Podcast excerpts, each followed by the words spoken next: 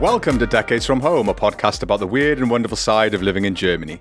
And all without saying, die einzige Entscheidung, die du treffen musst, ist du selbst zu sein. I'm Nick Houghton of 40%German.com, and I'm joined by, well, not my co-host, Simon Maddox, because sadly, it looks like he might have COVID. So we've enlisted two alternative co-hosts to join us for a very special Pride episode. So this week we are joined by, yes, two special guests, you lucky things. We are delighted to be joined for the third time by Marty, aka The Honourable Husband, on Twitter.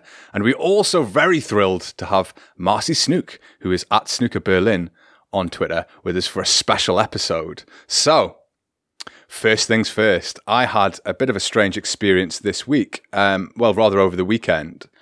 I spent the weekend enjoying one of the most sort of British events of the season, which is the Glastonbury Festival that happens over this June weekend. And it's the first one since the pandemic, and it was amazing. And I listened to loads of music, found loads of new bands that I'd never seen before, and then found a new love for Paul McCartney, who headlined the Saturday night slot. And yeah, then when I left my bubble of Glastonbury on Monday morning and went to work, I discovered that none of the people I work with, none of the students that I teach had any idea what Glastonbury was. And I felt suddenly very, very alone. And I'm wondering, both of you, have you got similar experiences of being in a bubble of your own culture and then suddenly discovering you live in Germany? Oh, please, Marty, go ahead. Tell us about it. I grew up in Australia from the time I was a teenager. And the one bit of bubble I bring with me everywhere in the world that nobody understands is Vegemite. And, you know, every Australian just gets sick of going around the world and other people taste Vegemite and they say, oh, no, that's terrible. But in fact, there is an art to eating Vegemite and spreading it thinly on your toast, and you have to have lots of butter or something to make it greasy because otherwise it'll stick to your teeth. And then what you have is the perfect vegetarian kind of meat flavor for things. And Vegemite is awesome. And I can get it here in Germany, but it's fabulously expensive. And so we make do with, bacon or something. Bacon is a replacement for Vegemite. Yep. That's not the vegetarian option I was hoping for. Oh, we're not even going there, I tell you. Is the price of Vegemite extortionate? Because that's something I've found. Oh, yeah. And Tim Tams and all those other things, as well as, you know, I have a junk food palate honed around the world. And if I could find Heritage Fritos, I would pay anything for it. What's a Heritage Frito? Frito is the predecessor to Doritos, right, from the Frito-Lay company. Or I think it's the same one. And they're just the greasiest, most wonderful curved corn tortilla type chips made for dipping into obscene things, you know, avocado stuff. Marcy, you must be a Frito gal. I have definitely spent a good bit of time putting my hands inside of a Frito bag, indeed. Where I come from, we have Frito Chili Pie. Did you have anything like that? Me? Oh, no. We were more pierogies. If you could put Fritos in a pierogi, we would have that in our neighborhood. Okay, so what we would do is Frito Chili Pie is actually the old nasty chili. These are restaurants, you know. Yesterday's hamburgers turned in today's chili, and then they put a whole bunch of this chili crap over the Fritos and then cheese on top of that, and then heat that up, probably in a microwave, and serve it. That is Frito Chili Pie, ladies and gentlemen. Oh, my good God. Probably very, very Midwest. I came through Kansas. We have chicken fried steak, which may sound, I don't know, a little weird, but what it is truly the cheapest cut of steak with all kinds of gristle inside of it. They have to pound the living crap out of it, just like the schnitzel, and then they bread it just like schnitzel, but it's called chicken fried steak, and then they serve it under white gravy. It's got bits and pieces gravy, but white gravy, and it's the most wonderful way to judge the average mom and pop restaurant. You know, you say, give me your chicken fried steak. And if it's crap, they serve it, you know, I don't know, with French fries or something like that, but served on a plate with a big mound of mashed potatoes, white gravy, and the chicken fried steak. Everything's just doused in this gravy. And, you know, there aren't a whole lot of things that taste much worse with a bunch of gravy on it. So I don't know. This is something that I go away and people don't know anything about it. East Coast, West Coast, nobody in America knows anything about chicken fried steak but the Midwest. So yeah, I thought you got the chickens to fry the steak. You know, like they're getting revenge, you know. There's a visual. There's something I love so much about like American cuisine. And I say cuisine with like a serious earnestness. Oh, really? I'm thinking tongue in cheek. Nah, not at all. Not at all. I've got like a love for convenience food that is beyond, the love that I have for a lot of things. That's going to say something that would probably get me divorced, so I'm not going to say that. I grew up on American culture. I grew up on Saved by the Bell, and I grew up on like sort of American television shows from a very early age. And or US culture has been a big part of my upbringing. So when I got to the US, it was basically just a tour of what I guess the sort of snobbish perception of Europeans would say were like junk food. But I was like, this is amazing. So it was like In-N-Out Burger, Taco Bell. We went to Arizona. Was it Arizona? I think it was Arizona. And for the first time, I had biscuits and gravy, which I'd heard about. And it was amazing, and I felt like I was going to die of a cholesterol overdose, but it was so good. And whenever I'm sort of around those particular people that you sometimes meet in Germany who have, they know everything about America, and they have a highly negative opinion about America, and they've never really been to America. They've met a couple of Americans somewhere once, and it wasn't a good experience. And they'll say to me, America doesn't have a good food culture. I feel like slapping them and going like, have you had a chopped sandwich? Is that what it's called? When they like smash like Hackfleisch together and then stick it in a bun. And I'm like, it's amazing. This stuff is amazing. It's not winning any Michelin stars, but it's so good. It's so good. So nice. It's still good food. Oh, okay, so every German I know complains because America doesn't have bread. Ugh. And this is the first... you can't find good bread. You can't find good coffee. You can't find good bread. All the Germans have their opinions. So, . The Germans go on holiday to discover how terrible the bread is around the world in the same way that the British travel around the world to find how terrible tea is in every country. It's the same shtick, you know. And Americans travel around going, there's no freedom anywhere. So we all have our little bugbears, right? But I mean, the bread thing, I went on holiday with my wife and her brother and his wife. And that was the thing that I had to deal with constantly was like, there's no decent bread here. And I'm like, just go to Panera Bread. Yeah. Just get over yourselves. There are places, you can go to a grocery store and there are 50 different types of bread. It's the standard thing in America. But it's all toast. It's still toast. Yeah. Or they could find French fries. That'll do, right? Yeah. I mean, you could get rid of every bakery in Germany if we only got In-N-Out Burger. And I would be like, I'm fine with that. I'll live with that. Like, I don't care. You can take your pumpernickel and throw it in the bin and just have an In-N-Out Burger. It is the most amazing thing. It is great stuff. Yeah. I've just lost my citizenship. I just got an email.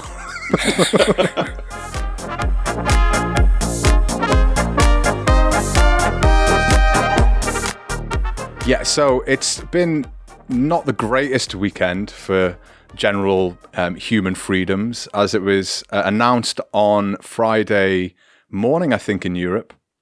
Was it early afternoon, that the US Supreme Court has decided Roe v. Wade is unconstitutional and have effectively paved the way for various states to ban abortion and abortion rights in a very draconian fashion. One of the things that was equally as disturbing was the announcement that other freedoms were also on the chopping block. And since this is a Pride episode, I thought it would be an opportunity to ask our lovely guests what they think about this idea of the freedoms that have been established for a very long time now being sort of taken away by what appears to be a very partisan court. I mean, I'm assuming it's you don't have a positive feelings about it, but I'm just wondering what do you think? Let's start with Marcy. Why don't we start with you? Well, I'm really sad to see it. I mean, it's a given, right? It is something that was allowed for the people, that people were able to use, and they're taking it away. It doesn't even matter what it was. It was a civil right that is now being removed. And the next thing is that, of course, as you said, they're going to continue. They've got a list of things they want to get rid of. And it's just the beginning. And for me, it's of course, Roe v. Wade. It's sad to see it go. It is, I don't know, they're more than happy to take away women's rights and jumping up and down to do just exactly that. But then they're allowing the rights of somebody who wants to take a gun and, I don't know, kill all those children that managed to live without the abortion problem. So I am so sad to see the turnaround. I'm so sad to see the loss of civil rights. I've known from the minute we got the civil rights in the gay and lesbians have moved forward slowly. I knew the minute we started to get this that we would have issues. And so the next time somebody got in office that wanted to change, they've done that. They've worked long and hard to get this done. They finally are doing it. And now I don't know what else. I don't know what can even stop it, to tell you the truth. Mm.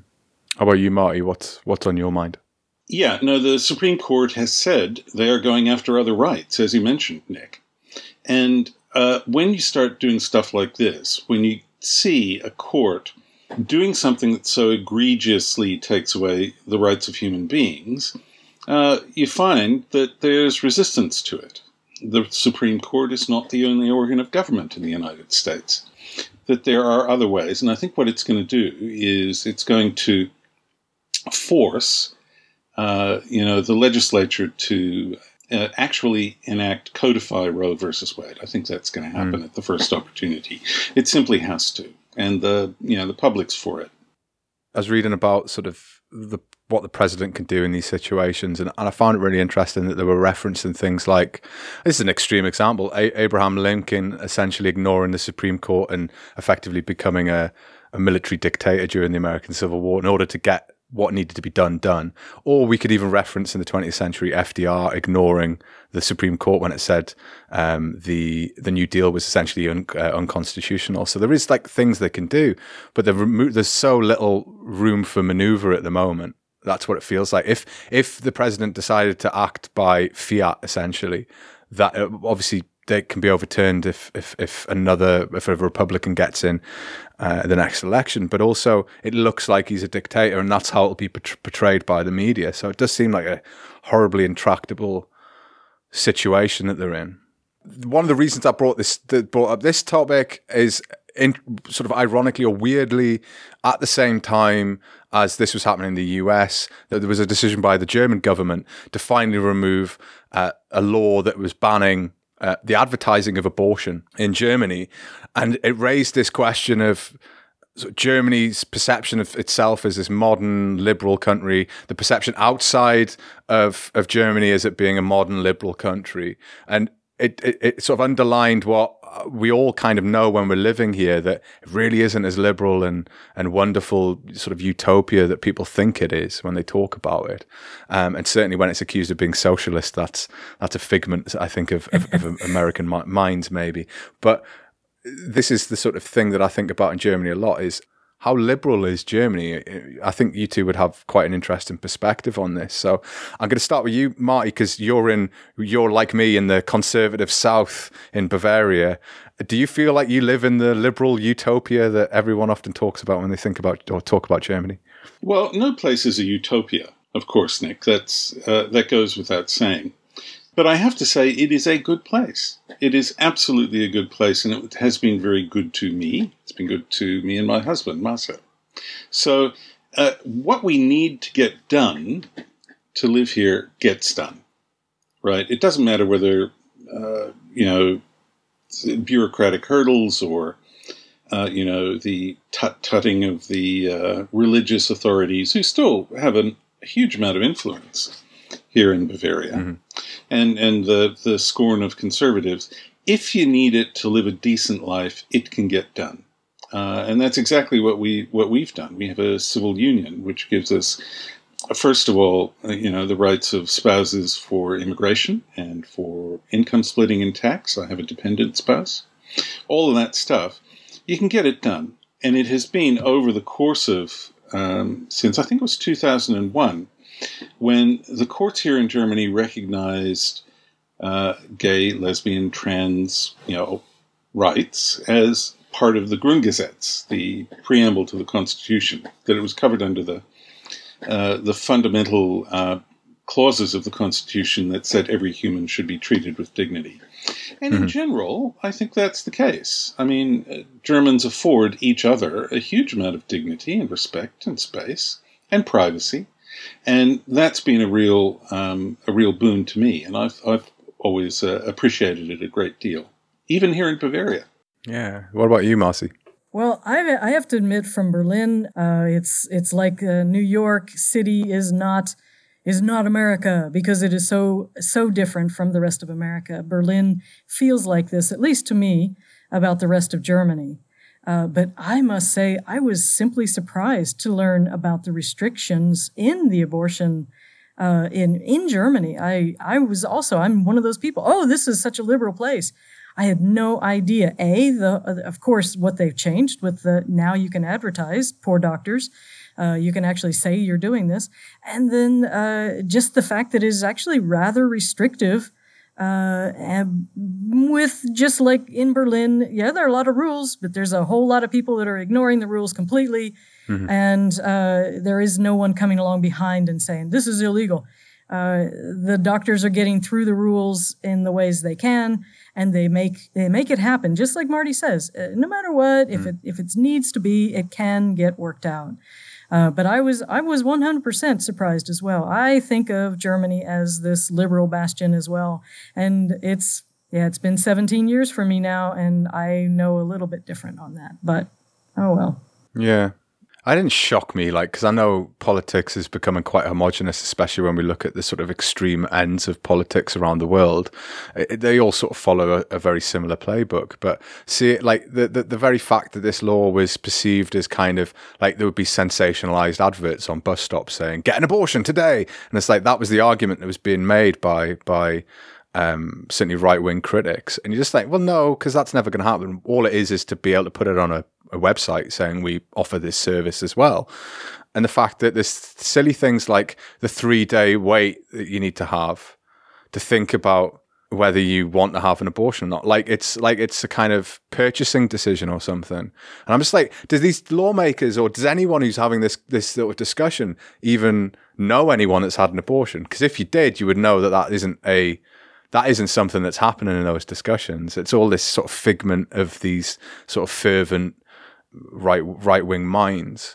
And I'm like Marty in that I feel like I live in quite a liberal place, even though it is Bavaria and everyone keeps telling me it's very conservative down south, but I still feel like I'm in a liberal space. But my assumption about Berlin is always that it is the most liberal, everyone's walking around naked, everybody's like doing whatever they want and they don't care. And you would never get away with that in a place like Augsburg. That kind of attitude is my... I don't know, Nick. Right now, I'm not wearing any pants. Oh, my good God, Marty. What a reveal. I'm in Bavaria, you know. All you need when you work from home, you need a Zoom shirt and doorbell pants. And I'm not wearing either of them. Doorbell pants. I love it. Thank you, Marty. Oh, hey, Marty, I'm going to have a cold shower. We need to pause this podcast, I'm afraid. Well, it is the Pride episode, so I'm proud that you now understand so much more, Nick. Germany is the best version of Britain. That's like what I think all the time. It's like it's got all the things that I loved about 80s Britain, early 90s Britain, but it's still here. It still exists. It's from something like the Grundgesetz, which is something where there's like a rule of law and there's like a clarity. This is how we behave. This is how we do things. But also like there's people on inline skates. Do you recognize bits of your own countries in Germany in the same way that maybe I do with regards to like Sunday closing? I always think about being a kid in the 80s and the shops being closed in Britain and on a Sunday, and it's still here in Germany. Every shop closes on a Sunday. Do you spot little aspects of your own culture and sort of go, oh yeah, that's the best version of my own culture perhaps? I don't know. I think about the cars. I think about the cars and the large motors and speed on the highway. I think of this as very, I mean, it's quite possible this came from Germany to begin with, but Americans definitely wrap their heads around it. And I see that here. I kind of feel that the cultures I've grown up with and experienced There's a lot in common. I mean, things like, for example, when I grew up in Australia, in Adelaide, this was the 1970s, yes, shops closed on Saturday and didn't open until Monday. So we had shopping hour legislation then. And things like that. Yeah, there's a bit of that. I wouldn't call it old-fashioned. It's just there are many principles that Germany and most European countries have in common with a lot of the rest of the developed world. And you see that. I mean, things like, for example, no-fault divorce is something that you have pretty much everywhere around the world and in these places. And the laws are understandable. And it's just in Britain that's recently been enacted. But I didn't find it unusual at all. And I don't think it's like back in the 80s, because, you know, the 80s were quite distinctive in the places where I lived.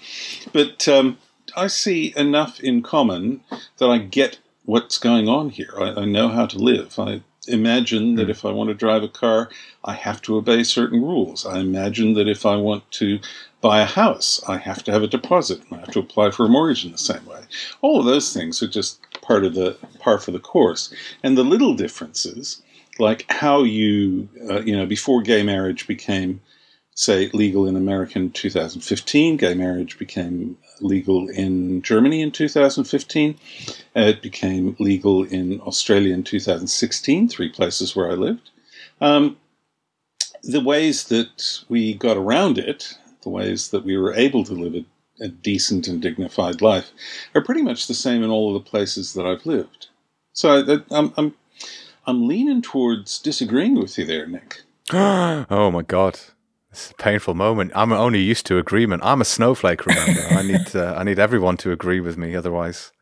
No, I don't know. I don't know what it is. I think there's this little moments that I have, and I don't think it's every day. And I think you're right. A lot of the things are universal sort of things that you'd expect. Maybe it's more to the fact that I look at Britain and I see how far it's regressing with refugee policies or with the right to demonstrate and all these little things. And I just see this very regressive country that I used to know off the north coast of Europe.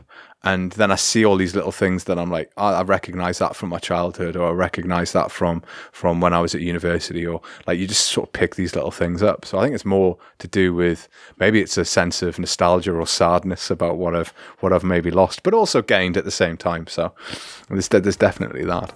Yeah, well, some of my tribes still have the inline skates, just remember that. Oh, yeah. How could you not?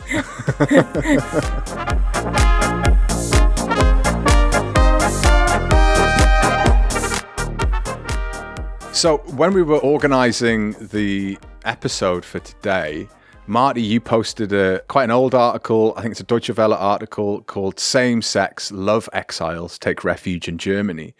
And I thought it was an interesting article, and I thought it was an interesting jumping off point, because it felt like, and certainly, Marcy, you mentioned this as well, that it's a bit dated, and it feels like from maybe a very early time in your lives or your experience in Germany, but this idea that people were coming to Germany or to European countries to escape restrictive laws or to gain rights that they wouldn't have in their own countries. Is that where you both started? Did you start as love exiles? Did you come over because of all the lovely freedoms that Germany afforded? Oh, go for it, Marty. Tell us about it. That particular article, you might note, refers to both Marcy and myself. We were the human interest in the human interest story, right? And it was also written by a former guest of yours in Courtney Tense. Ah, yes, I did notice that. Yes. Yeah, she did that, and she interviewed both of us. But I was in a bit of a predicament. I'd been transferred from Australia from Melbourne to Tokyo. And on, like, the first month I was there, I met my now husband. I call him that, even though he is a civil partner. It was on for young and old for about 5 years when we lived together in Tokyo. And it was a fantastic time, and I could go on for a long time about that. If you're a fan of convenience food, by the way, Nick, then do go to Japan. You'll be blown away by it. I've been trying for years.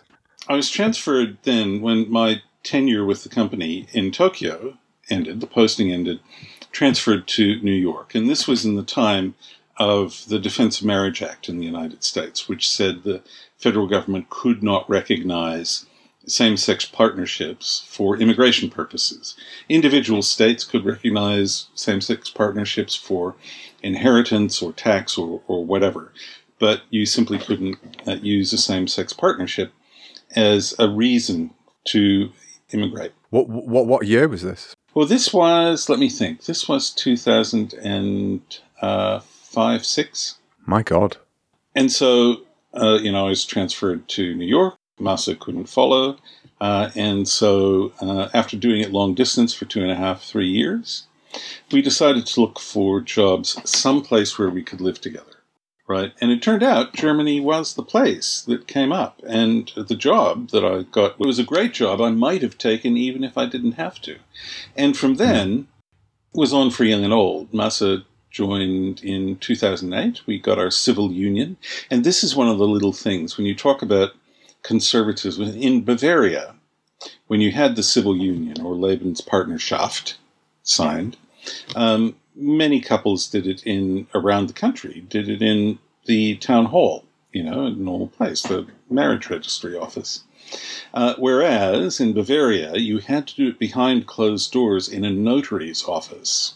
So, and that's changed now. So those little needles where the opponents of the idea of same-sex partnerships just throws whatever they can into the mix to just make it difficult or show that they disapprove, that actually disappeared. And it was as late, as early as 2010-11, I think, that we attended our first, same-sex wedding in a town hall, 2011.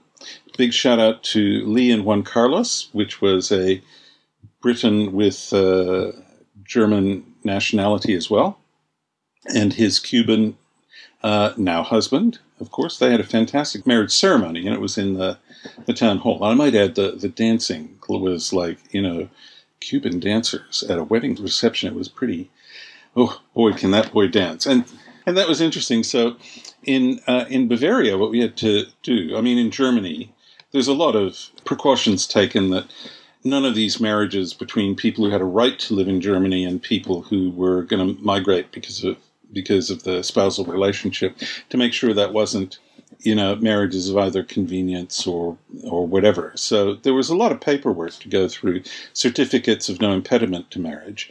And I did that in Australia, but Australia had enacted a law, conservative government again, when gay marriage started taking off in the 1990s. The conservative government enacted something to say that they would not provide any support for Australian citizens, of which I'm one, to get any of the paperwork that says you are not married in Australia, right? And it was amazing because the guy at the Australian embassy, he filled out the form and it said, I was marrying, because, my husband, Masa, has a Japanese name and it's not obvious which gender it is. So he filled it out, as Miss Masahiko, whatever. Mm-hmm. And they wouldn't notice when, when we fronted up with the paperwork or whatever. But in the end, I managed to get, some kind of thing from the state of Pennsylvania, and it was all cool, because they had one piece of paper that said that. But Masa's, the Japanese consulate was very, very easy to deal with. But we had this, and we had to get translators, right? So I had an English translator, fantastic woman, who was actually the head of the Translators Association at the time. And she brought her dog, who was one of the witnesses, of course, and Masa found his Japanese translator. And they'd actually both done a lot of work, the Japanese translator and the English translator, in prisons. So they had a nice little chat about that in German. But then, the whole thing with the notary in front of us, I would be sitting at one end and say things in English, and then my translator translated it into German, and then the Japanese translator translated it from German into Japanese. And I went backwards and forwards a bit, up and down the line there for most of the things. It came to the bit where they said, well, which name are you going to go under? Of course we all we're going to keep our names. We're not subscribing to this, outdated doctrine of chattel marriage or anything. But we had to, kind of say, oh, what do you think? And do the little, duck the head behind the translators and say, of course we're going to keep our names, right? And that was just like, the notary had a very stern look on her face when that happened. So, but anyway, it was all fine. The translators were our witnesses who signed the papers, and the dog kept quiet while he was there. His name was Cuddles, appropriately. And we went home and watched Tatort, I think. And that was it. What a honeymoon. Well, we're obviously in support of gay marriage, right? But we're not terribly into gay weddings. I mean, not our own. Please, everyone, keep inviting us to gay weddings. They're great. But no, we just couldn't stand up in front of everybody and do the you may now kiss the groom kind of stuff. Ugh, we would just melt with embarrassment.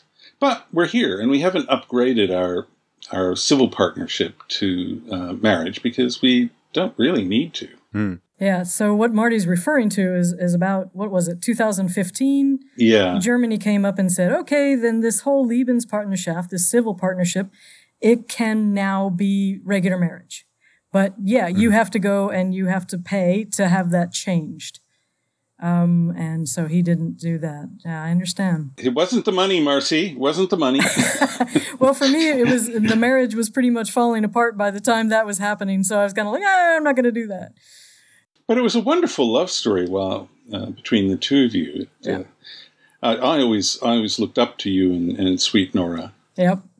So we met in 2001 online. AOL was the thing that brought us together. Oh, wow. Yep. And we, I don't know, it took some years. We played around and decided, maybe she could come there. Maybe I'd go there. It wasn't really my thought to leave my career and my family and everything to come to Europe. It wasn't in my cards, actually. And, we tried to get her to come. And of course, this was long before Obama. This was everything. There was no possibility for any kind of immigration as a gay couple. And, so I kept telling her every time you talk to an official, you can't even say this whole gay thing because they will knock you out of all kinds of contention. So, we decided we would try to get her to America as a student. And okay, I'll put her through university and we'll do this. It was quite some time ago. And I thought, well, let's try this out. And she had been to America to visit me at least, I think, 3 times per year for the previous 2 years. She would stay at months at a time. And when she went in for the student visa, the person at the embassy here in Berlin looked at her and said, I think you're working there. And I think you're a risk to overstay there. And no, I'm not going to give you this visa. Bloody hell. So, there were lots of tears. It was not good. And it took some time. And then I said, okay, fine, I'm coming. It took me a year to calm down everything, to slow the career, to sell the house, to get out. And then, okay, I'm coming to Germany. And it was a little bit easier. It was nicer for me and Nora because we had her German citizenship. It was an automatic. And it had been just a few years before that everything changed. And the civil partnership, about the only thing that it really did was the immigration situation. So it allowed me to come. It allowed me to immediately get all benefits of Germany, to work immediately because I was getting married. We got married. We were allowed to get married in the Rathaus Schöneberg.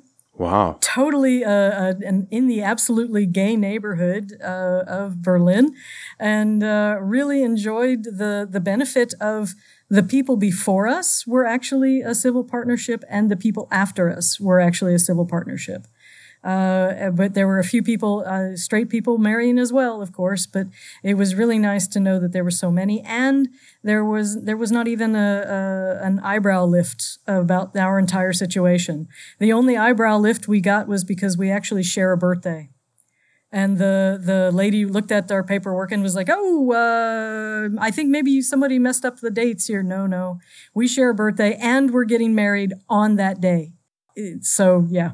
You got married on your birthday? Yeah, we got married on our birthdays. Yeah. Our birthdays. Oh, yeah. Oh, yeah. Your birthdays. Yep. We got married on our birthdays, and that was the only eyebrow that was raised.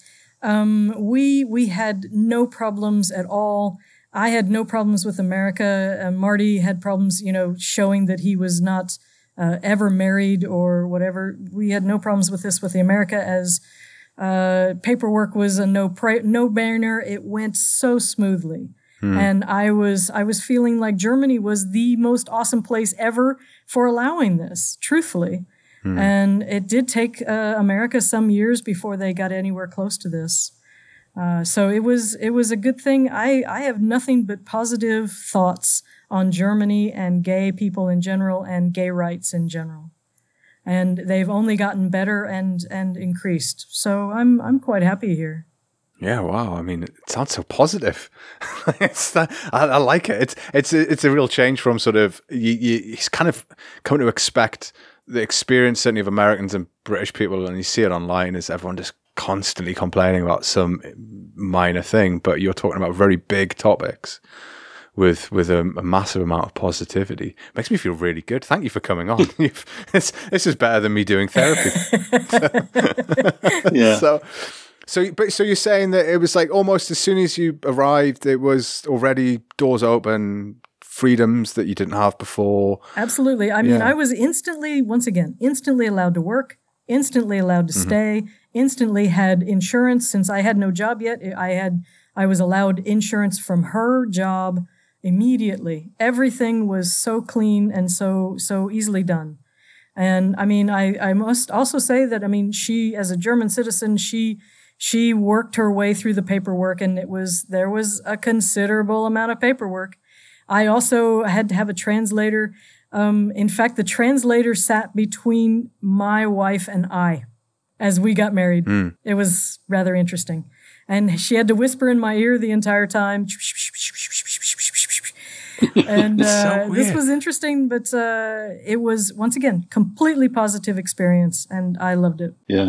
I don't want to be suspicious, but it's weird that both of you talking about having to have translators. Like, I think, I don't know whether that's because it was a het marriage or whether it was because I'm British or EU status or whatever, but at no point did anyone, early on, but I think when we applied for the Standesamt process, and we were getting married in a different place from where we lived, so we had to go see both Standesamts and speak to them and speak to various different Beamters.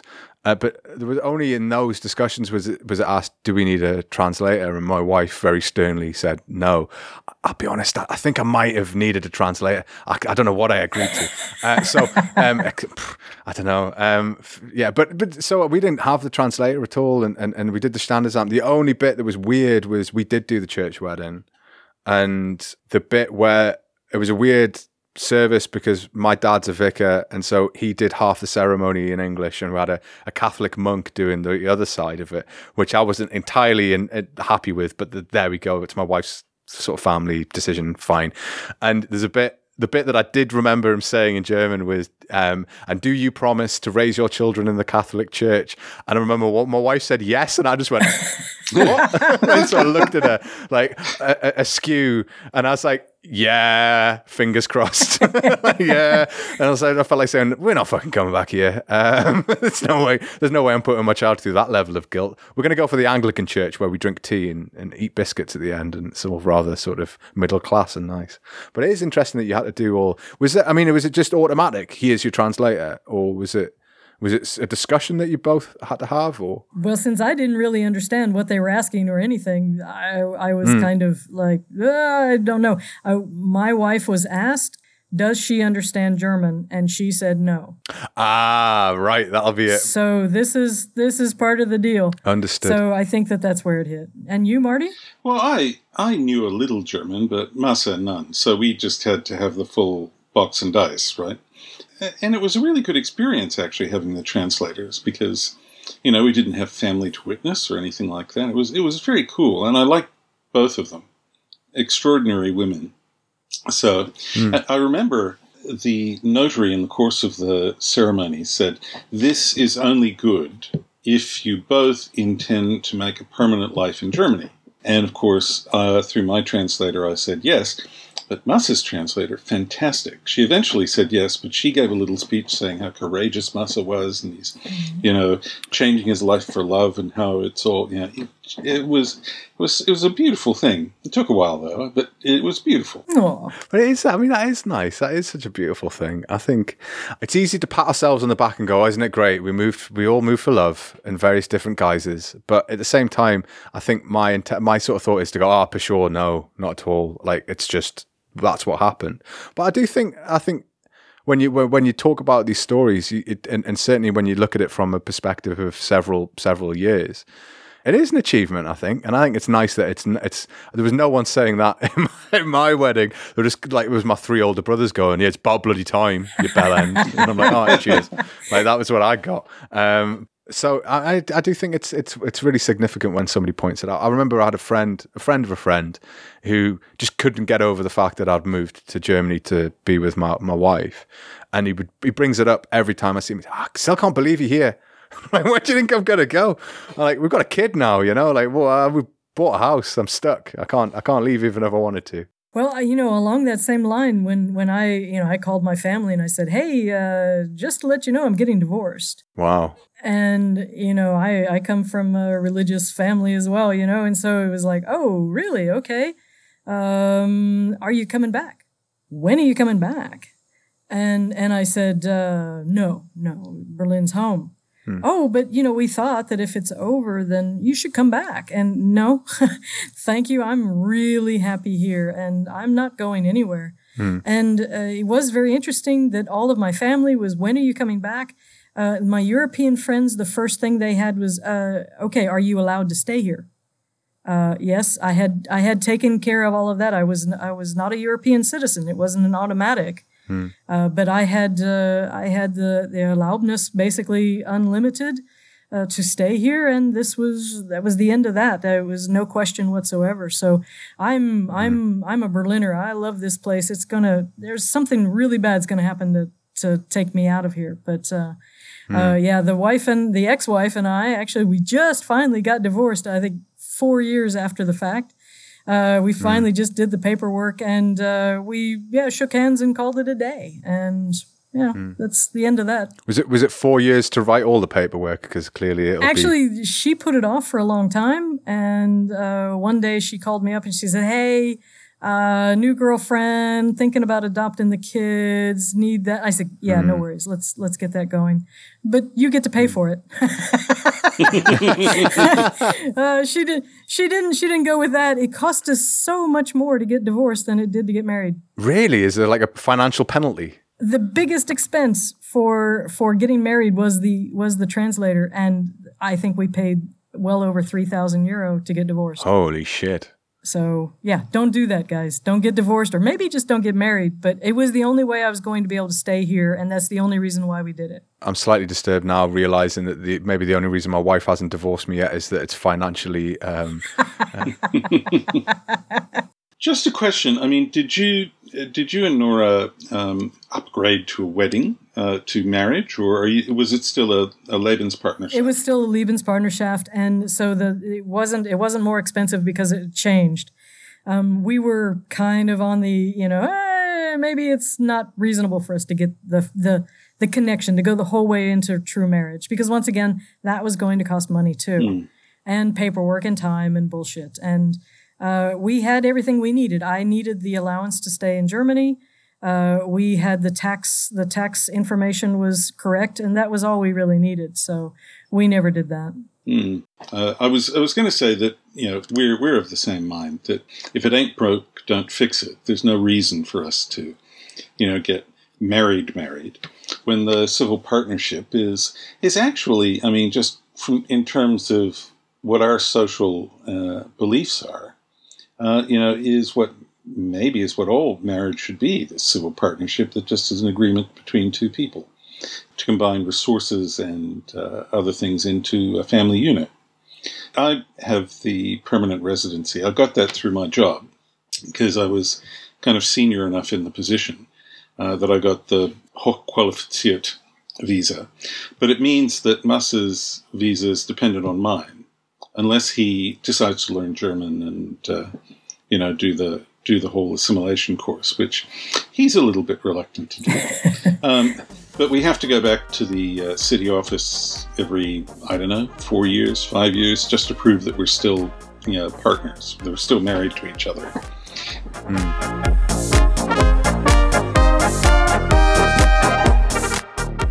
Okay, you two. So we've talked about some quite deep topics. We've talked about some quite romantic topics. And we've learned a lot about your arrival in Germany.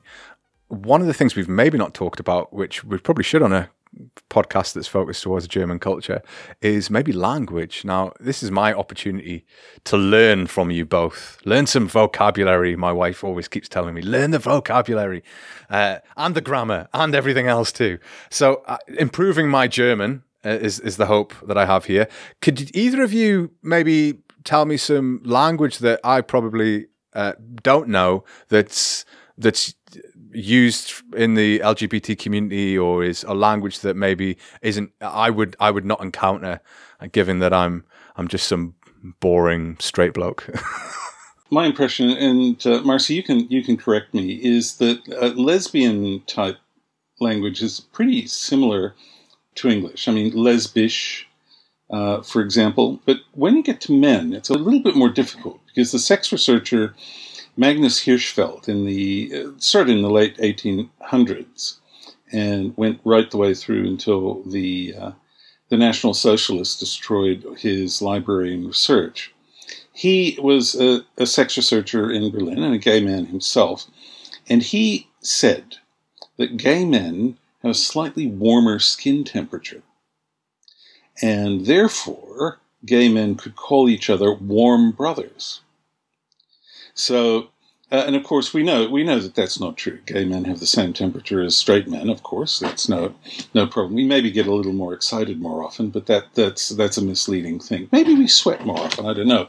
But that kind of originated, I think, a lot of the slang around gay men, because, as you know, schwul is the word for a gay man, right?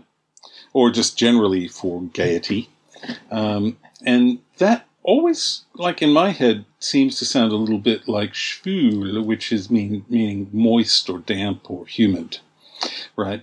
And I think that's where the word came from, but I could be wrong. But I know we have a few in our circle of friends, Marcy, you and I. We have a few gentlemen who have a nice little code word called moist. Is this moist enough? Oh, yes. So that's the thing. But is he moist enough? That's always the question. Yes, yeah, that's right. Do you think he's moist or just damp for the evening, right? Those kinds of questions. No, he totally looks dry. He's dry. Oh yeah, he's arid. Yeah. He's arid.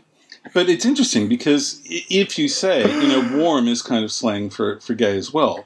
And so in the German language production of The Producers, now just get your head around that.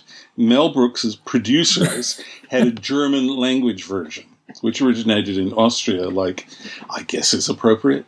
But there's a song in The Producers, in the movie and in the stage play, which plays on the fact that this piece that's set in 1962 uses the word gay in the modern sense, and it's called Keep It Light, Keep It Bright, Keep It Gay is the way the song goes.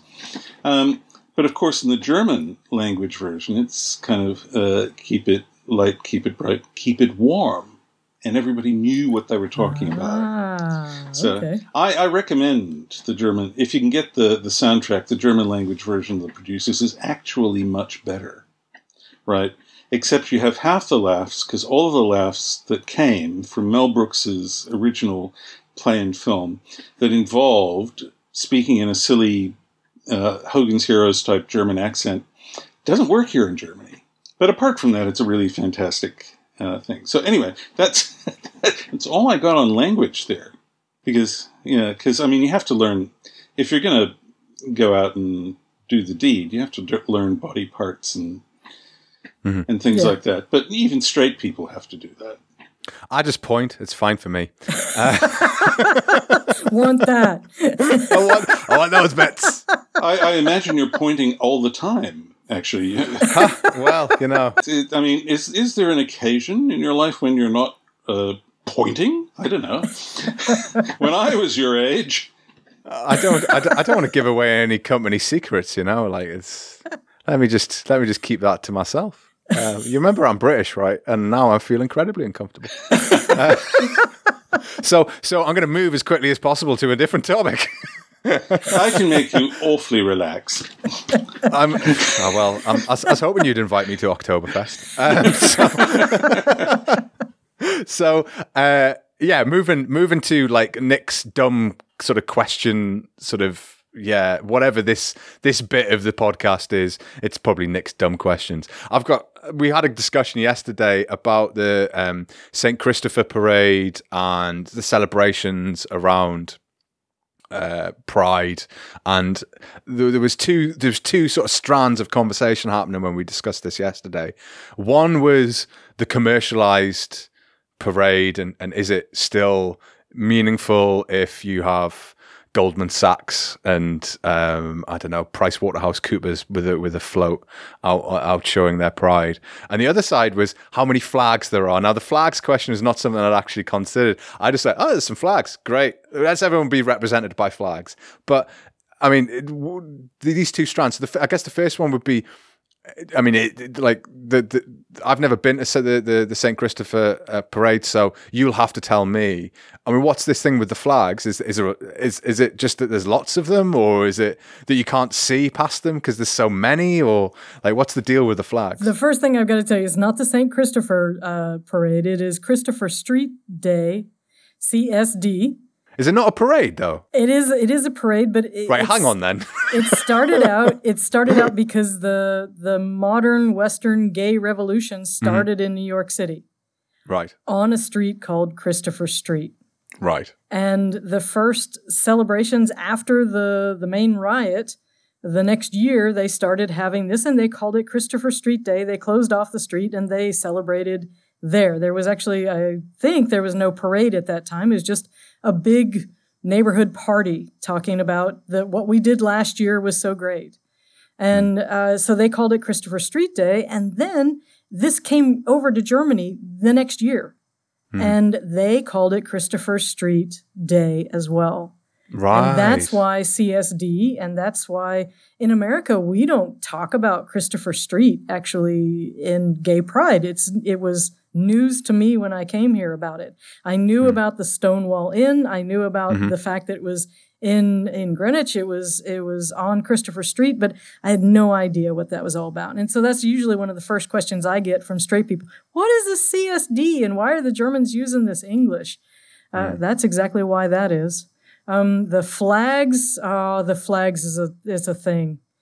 I was the last one I was at was 2019. It was the huge, huge party, and everybody's got a flag, a different purples and pinks and blues and pinks. It's crazy with all these flags. And my friends, I take some straight friends with me always, you know, trying to indoctrinate. That's my job.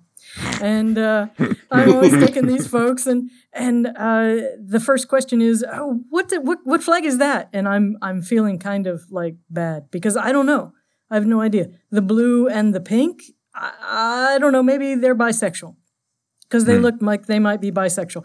A man is walking with a woman on one side and a man on the other side. Okay, I'm going to say that one's bisexual.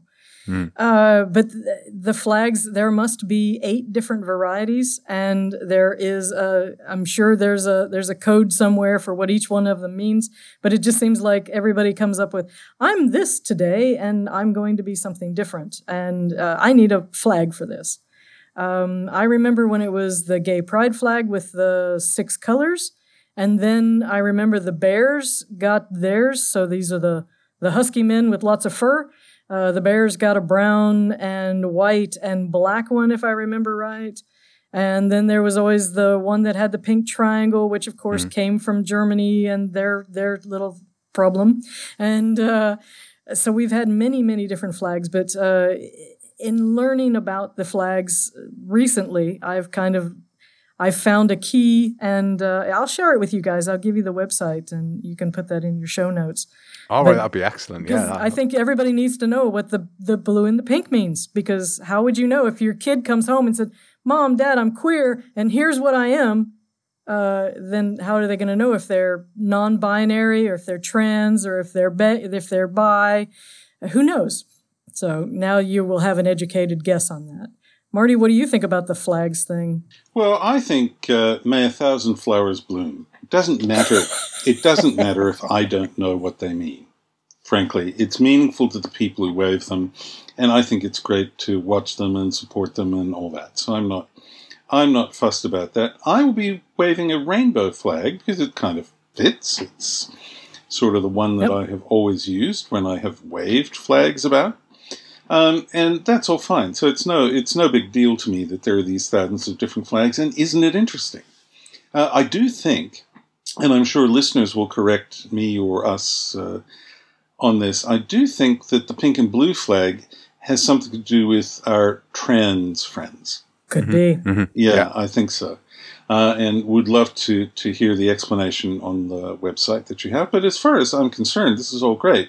It's, when you've grown up in an era as gay man with the hanky code and everyone's complaining how complicated flags are, they ain't seen nothing compared to the hanky code, right? Oh, Marty, tell us about the hanky code, because this is so sad that you don't have this anymore. There's nothing like this anymore. Well, I have to say this was actually before my time because, I look older than I am, as it turns out.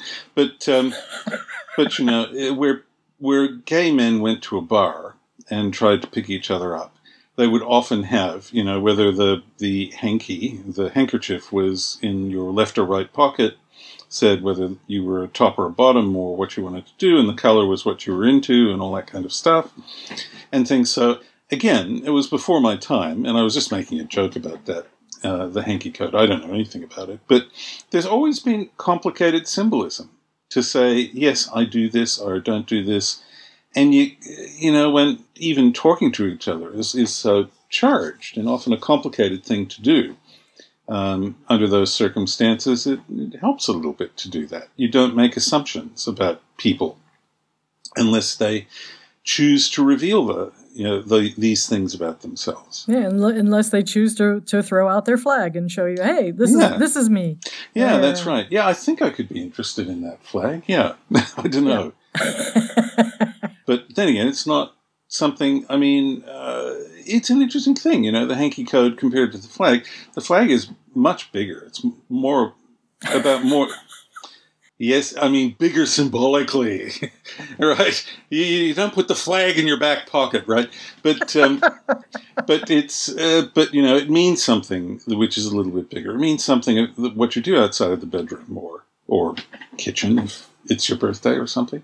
As a girl who grew up in Kansas, I've always had a little bit of pride knowing that the originator of the six-color flag came from Kansas. Really? Tell me about it. Yeah, yeah. I wish I could. I wish I could tell you more. But it was a young man living in a town that really had no gay people, and he moved to one of the coasts. I'm sure it was L.A. or something. And it was one of the first things he did is he came up with the rainbow flag. And originally there was pink inside of there. I do remember that. Mm-hmm. And they removed the pink because it didn't match the other colors so nicely. And it's truly the rainbow thing. That's what they really did. But Greenpeace has a rainbow flag too. So I was always kind of confused. I'm with Marty on the idea of isn't it great? We've gone from this covert symbolism to this super overt symbolism. And it's just when you see this, especially during Pride, and you see people with flags or putting them on the balconies or whatever. And I'm just fuck yeah, man, that's totally cool. Everyone's got a flag. As long as it's not a Union Jack, then I'm fine. I'm totally happy with it. But I just think I always thought it was a real positive. And I'd love to go to the Christopher Street Parade. Look what I've learned. Good man, good man. Educated now.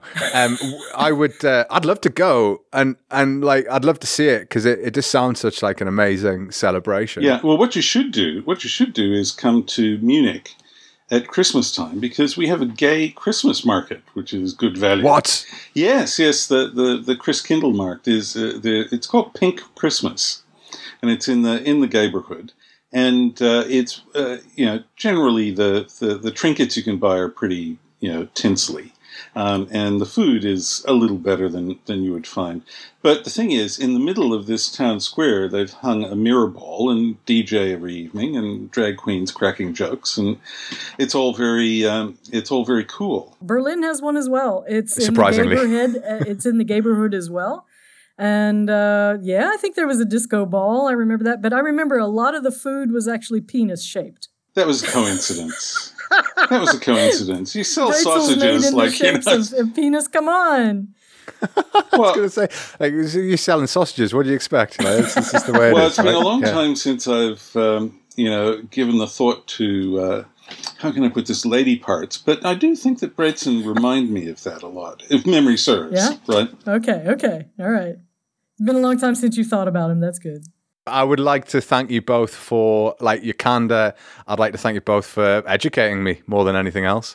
It's been a joy to speak to you. So thank you for joining us for this special episode, and we hope to have you both back on sometime soon. It's been a pleasure. Long time listener, big guy. Yeah, I like it when you call me big guy. I thought Marty would be excited by it as well. Well, I don't know. I've seen a few. Dunno, yeah, it is what it is.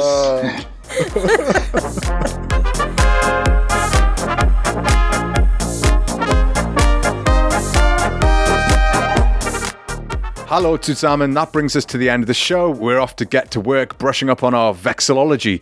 What the bloody hell that is, I don't know. I think it's something to do with flags. It's a study of flags, of course, don't you know? If you're enjoying the podcast, why not give us a rating on iTunes, which only takes us a minute and can really help us. You can also now give us star ratings on Spotify, so chuck some stars our way so we can feel like we're totally loved. Retweet us, share a link, or post with the hashtag #DecadesFromHome, all lowercase, on Twitter or Instagram. You can also support the podcast by going to ko-fi.com/decadesfromhome and contributing to keep us well stocked with tea and beer, and apparently more flags. As ever, if you have any questions, feedback, or maybe an article or topic you'd like us to cover, you can tweet Simon on @DecadesFromHome. You can tweet me @40%German. You can also get us on 40%German@gmail.com. If you have time, take a look at 40%German.com. Weekly articles are up every Saturday. All that's left to say is thanks and bis zum nächsten Mal. Tschüss!